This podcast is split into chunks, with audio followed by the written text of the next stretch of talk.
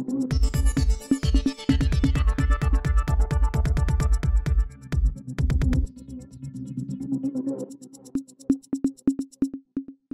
இது news focus Tamil.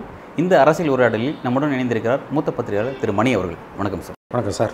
Delhi Ramlila மைதானத்தில் விஜயதசமி விழாவுடைய செலிப்ரேஷன்ஸில் பிரதமர் மோடி கலந்துக்கிட்டு பேசியிருக்காரு. அந்த விஜயதசமி அப்படிங்கிறது விளக்கம் கொடுத்துருக்காரு என்ன சொல்லியிருக்காருன்னா நாட்டினுடைய தீமைகளை வந்து தேசபக்தி வென்றதனுடைய வெளிப்பாடு தான் இது அப்படின்னு சொல்லி குறிப்பிட்றாரு. எப்படி பார்க்குறீங்க? நான் ஜார்ஜ் பெர்னாட்ஷா தான்.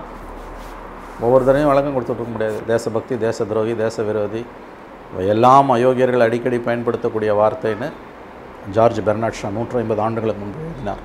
இன்றைக்கி இந்தியாவில் இருக்க சூழ்நிலையோடு அதை ஒப்பிட்டு பார்ப்பது என்று நீங்கள் முடிவு செய்துவிட்டால் அது தவறு என்று நான் சொல்ல மாட்டேன்.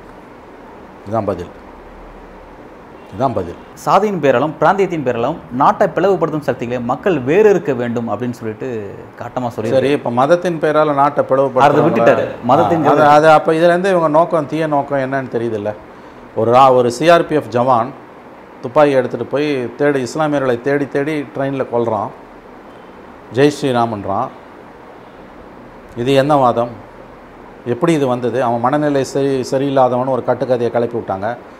இப்போ போலீஸ் சார்ஜ் ஷீட்டில் அவன் மனநிலை பர்ஃபெக்டாக இருக்குதுன்னு சொல்கிறான் இது என்ன வாதம்? இது இந்த ஆபத்துக்கு என்ன பதில் சொல்ல போகிறார் இந்தியாவின் பிரதமர்? ஆகவே இவர்கள் மதத்தின் பெயரால் இந்தியாவை துண்டாட துடித்து கொண்டிருக்கக்கூடியவர்கள் பெரும்பான்மை மதவெறியை வளர்த்தெடுத்து கொண்டிருக்கக்கூடியவர்கள் இன்றைக்கு தங்களுடைய உரிமைகளுக்காக போராடக்கூடிய மனிதர்களை இழிவுபடுத்துகிறார்கள் அவர்களை சிறுமைப்படுத்துகிறார்கள். அவர்களை தேச துரோகிகள் என்று சித்தரிக்கிறார்கள். இந்திய மக்கள் இவர்களுக்கு வரும் தேர்தலில் நல்ல பாடம் புகட்டுவார் இப்போ இந்தியா கூட்டணியில் இருக்கக்கூடிய காங்கிரஸ் வந்து சாதி ரீதியான மக்கள் தொகை கணக்கெடுப்பு அப்படிங்கிற விஷயத்துக்கு முன்னெடுக்கிறாங்க. ரெண்டாவது ஓபிசி விஷயத்தில் அதாவது மகளிருக்கான முப்பத்தி மூணு விழுக்காடில் ஓபிசி ரிசர்வேஷன் வேணும்னு சொல்லி சாதி விஷயத்தை கேட்குறாங்க அதை தான் வந்து சாதி ரீதியாக பிளவுன்னு சொல்லி அவர் பேசுகிறாரு பிராந்திய பிரச்சனை பிராந்திய ரீதியான பிளவு அப்படிங்கிறது வந்து திமுக உள்ளிட்ட கட்சியில் மாநில பிரச்சனைகள் பேசுகிறாங்க மாநில சுயாட்சி விஷயங்கள் கேட்குறாங்க தென் மாநிலங்களில் அதை கேட்குறாங்க அப்படிங்கிறதுக்கு வந்திருக்கு. அப்போ அந்த இந்த இப்போ குறிப்பிடுறது இந்தியா கூட்டணியை தான் நோக்கி குறிப்பிடுறாங்க ஆமாம் இந்தியா கூட்டணி தான் குறிப்பிடுறார்.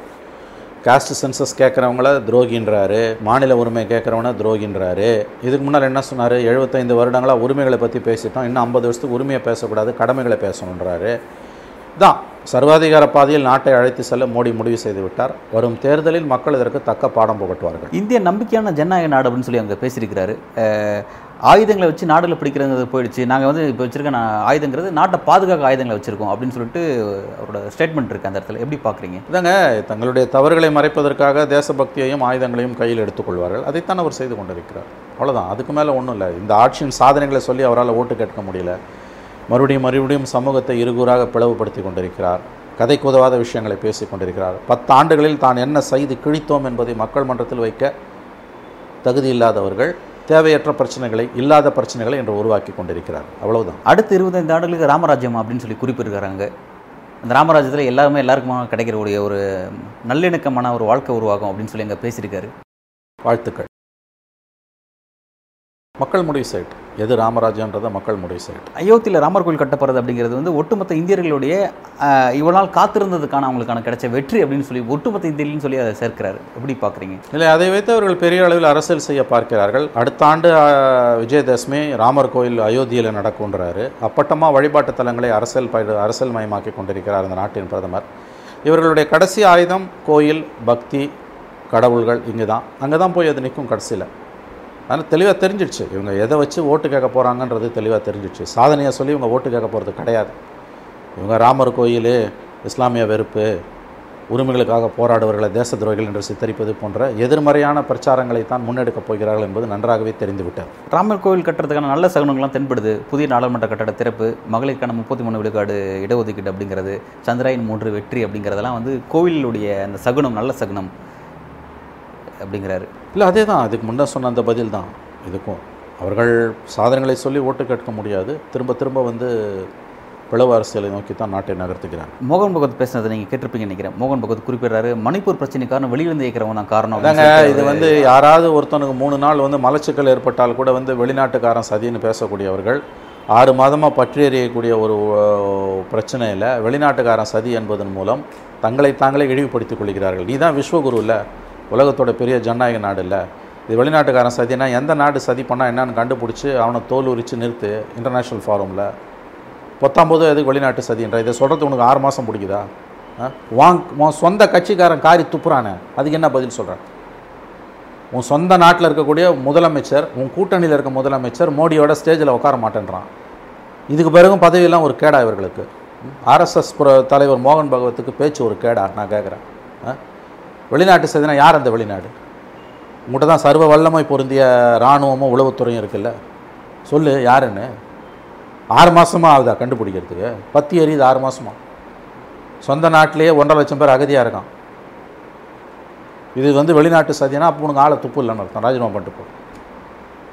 உன்னோட கையாலாகத்தனத்தை நீ வெளியில் காட்டிக்கொள்கிறான் இல்லையா? இன்னும் எவ்வளோ இருக்குது சோரம் தாங்க குறிப்பிட்டிருந்தீங்க. அவர் வந்து மேடையை அவரோட பகிர்ந்துக்க மாட்டேன். பிரதமர் மோடியோட. பகிர்ந்துக்க மாட்டேன்னு சொல்லி அவர் சொல்லியிருந்தாரு. அவர். சொல்லியிருந்தார் அவர். சீஃப் மினிஸ்டர் சொல்லியிருந்தாரு. அவர் தான் என்டிஏ கூட்டணியில் இருக்காரா? இன்னைக்கும் அவர் அவர் நாடாளுமன்றத்தில் அவர் கட்சி தான் மக்களவை நம்பிக்கையில்லா தீர்மானத்தில் மோடிக்கு எதிராக ஓட்டு போட்டான். ஓட்டு ஓட்டு போட்டாங்க பட் இன்றைக்கு அவங்க கூட்டணியில் இருக்காங்க. பட் அவங்க கிட்ட கேட்கும்போது மணிப்பூர் பிரச்சனையோட விஷயம் வந்து மிசோரம் தேர்தல் எதிரொலிக்குன்னு அவர் குறிப்பிடுறாரு.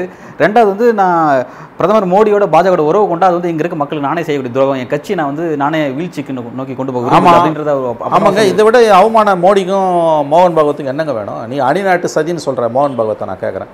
நீங்கள் அந்நிய நாட்டு சதி என்று சொல்லுகிறீர்கள். உங்கள் சொந்த கட்சியோட முதலமைச்சர் மோடியோட ஸ்டேஜில் உட்கார மாட்டேன்றாங்க. வெக்கமா இல்லையா உங்களுக்கு? இதுக்கு பிறகு பதவி ஒரு கேடா உங்களுக்கு. ஆறு மாதமாங்க அந்நிய நாட்டு சதின்னு கண்டுபிடிக்கிறதுக்கு. எந்த நாடு அது? யாருன்னு சொல்லு. உள்நாட்டில் இருக்கக்கூடிய எந்த பிரச்சனையும் தீர்ப்பதற்கு வக்கு இல்லாத துப்புக்கட்ட இந்த அரசு. தன்னுடைய பலவீனங்களை மறைப்பதற்கு இன்றைக்கு வந்து அந்நிய நாட்டு சதி வெளிநாட்டு சதின்னு கம்பி கட்ட ஆரம்பித்திருக்கிறது. இவ்வளவுதான். பட் அவர் சொல்லியிருக்காரு கூட்டணியில் இருக்கிறவர் தான். அவர் கூட சொல்லியிருக்காரு இந்த விஷயத்தை மத்திய அரசு நினைச்சா அங்கே அமைதி நிலைநாட்ட முடியும் அப்படின்னு அவர் சொல்றாரு. பட் அதை செய்ய மாட்டேங்கிறாங்க அப்படிங்கிறதையும் பதிவு பண்றாரு. ஏங்க போலீஸ் இராணுவத்து மேலே கேஸ் போடுறாங்க. உள்ளூர் பிஜேபி உங்களுக்கு எதிராக இருக்குங்க. மற்றவனை விடுங்க. அந்நிய நாட்டு சதி இந்த சதி அந்த சதின்ற கம்பி கட்டுற கதையெல்லாம் இந்த டகால்ட்டி வேலைலாம் ஒரு பக்கம் இருக்கட்டும். உன் சொந்த கட்சிக்காரன் காரி துப்புறான் அதுக்கு பதில் சொல்லுன்றான்.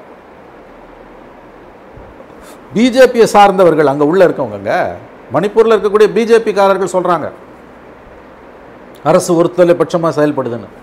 குக்கீஸுக்கு எதிராக இருக்குன்னு குக்கி சமூகத்தை சேர்ந்த ஏழு எம்எல்ஏஸ் வந்து மாநில சொந்த அந்த முதலமைச்சருக்கு எதிராக திரும்பியிருக்கான்.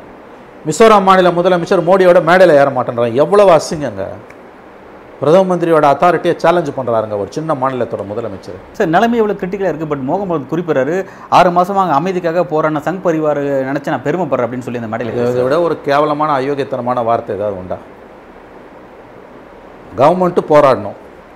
என்ஜிஓ டைப்பில் இருக்கக்கூடிய ஆர்எஸ்எஸ் நீ என்ன பெருசாக அங்கே செஞ்சு கிழிச்சிட்ட நான் கேட்குறேன் நீ வந்து சாப்பாடு கொடுக்கறது மருந்து கொடுக்கறது டென்ட் அடித்து போடுறது இதெல்லாம் வந்து ஒரு சாதனையாக பொலிட்டிக்கல் சொல்யூஷன் என்னங்க அதுக்கு? பொலிட்டிக்கல் சொல்யூஷன் என்ன? சொந்த நாட்டில் எத்தனை லட்சம் எத்தனை ஆயிரம் பேர் நீங்கள் அகதியாக நிற்கிறான் எவ்வளோ ஆயிரம் பேர் அகதியாக நிற்கிறாங்க குழந்தைங்க தான் அதிகமாக பாதிக்கப்பட்டது. ஸ்கூலெல்லாம் மூடி கிடக்குது. ஜனங்க காரி துப்புறாங்க. இதில் ஆர்எஸ்எஸ் நினச்சி பெருமைப்படுறானே பெருமைப்பட வேண்டிய நேரமாக இது? நான் கேட்குறேன் கோயில் இடிச்சிருக்கான் சர்ச்சை அடிச்சிருக்கான் ரெண்டு தரப்புலையும் சேதாரம் இருக்குது. நான் வந்து வெறும் குக்கீஸ் மட்டும்தான் சப்போர்ட் பண்ணுறேன்னு இல்லை. மைத்திஸ் பக்கமும் மைத்திஸும் பாதிக்கப்பட்டிருக்கிறார்கள். உண்மைதான். மோடி அரசோட தோல்வி இல்லைங்க அது. மோடி ராஜினாமா பண்ணுன்னு கேட்க வேண்டிய மோகன் பகவத் அதுக்கு துணிச்சல் இல்லாமல் தான் சொந்த கட்சிக்காரனோட முதுக சொரிஞ்சு விடுறாருன்னா இது என்னது இது இது என்ன அமைப்பு இது? ஆறு மாதம் பத்தி எறியுது சர்வதேச சமூகம் காரி துப்புது. ஐரோப்பிய நாடாளுமன்றத்தில் மணிப்பூரை பற்றி பேசுகிறான் இல்லையா? சர்வதேச அமைப்புகளில் பேசுகிறாங்க என் உள்நாட்டு விவகாரம் நீ யார்? தலையிடுறதுன்னு நீ வந்து எதிர்க்கிற. ஆனால் சர்வதேச சமூகத்தில் அது பேச ஆரம்பிச்சாச்சு. எந்த நாட்டோட ஓ, எந்த நாட்டிலையும் மனித உரிமை மீறப்பட்டால் அது அந்த நாட்டோட உள்நாட்டு விவகாரம் கிடையாது. அதை பற்றி பேசுகிறதுக்கு எல்லாருக்கும் உரிமை உண்டு. இலங்கை பிரச்சனை பற்றி ஏன் குதிச்சிங்க அப்புறம்? தமிழ்நாடையே வந்து அமளிக்காடு ஆக்குனீங்கல்ல இலங்கை பிரச்சனை இல்லை? ஏன் பேசுனீங்க? அது இன்னொரு நாட்டோட உள் விவகாரம் தானே? பேசுவோம் பேசணும். ஏன்னா தமிழர்கள் என்பதால் மட்டுமல்ல மனிதர்கள் என்பதால். இன்னைக்கு பாலஸ்தீனத்தில் பாதிக்கப்படுறாங்க பேசுவோம் மனிதர்கள் என்பதால். சியரோ லியோனில் பாதிக்கப்பட்டாங்கன்னா பேசுவோம் மனிதர்கள் என்பதால். அதே மாதிரி மணிப்பூரில் நடக்கிறத வெளிநாட்டுக்காரன் பேசுவோம் அதில் என்ன தப்பு? தோத்து போன மோடி அரசை கண்டிப்பதற்கு துப்பு இல்லாத மோகன் பகவத். ஆர்எஸ்எஸ் வந்து அங்கே அப்படியே வந்து எல்லாத்தையும் சாதிச்சுட்டு கீழ்ச்சிட்டாங்களாம். அவங்களுக்கு பாராட்டு தெரிவிக்கிறார். தனக்குத்தானே அவர் வந்து பாராட்டு தெரிவித்துக் கொள்கிறார். பிரதமர் மோடியினுடைய தவறு அவர் மறைக்கிறாரா? கண்டிப்பாக மோடியின் தவறை அவர் மறைக்கிறார். ஆர்எஸ்எஸ்க்கு பாராட்டு பத்திரம் வழங்க வேண்டிய நேரமாங்க இது. இயல்பு வாழ்க்கை இன்னும் அங்கே திரும்பலைங்க. சொந்த மாநிலத்திலே ஐம்பதாயிரம் பேர் மணிப்பூர்லேருந்து ஐம்பதாயிரம் பேர் மிசோராமில் அகதியாக இருக்கும். அதனால தான் மிசோராம் சிஎம் மணிப்பூர் தேர்தல் மிசோராமில் பிரச்சனை மிசோ மணிப்பூர் பிரச்சனை மிசோராமில் எதிர்வலிக்குன்றார் பிரதம மந்திரியோட மேடையில் உட்கார மாட்டேன்றார். எவ்வளவு அவமானம்.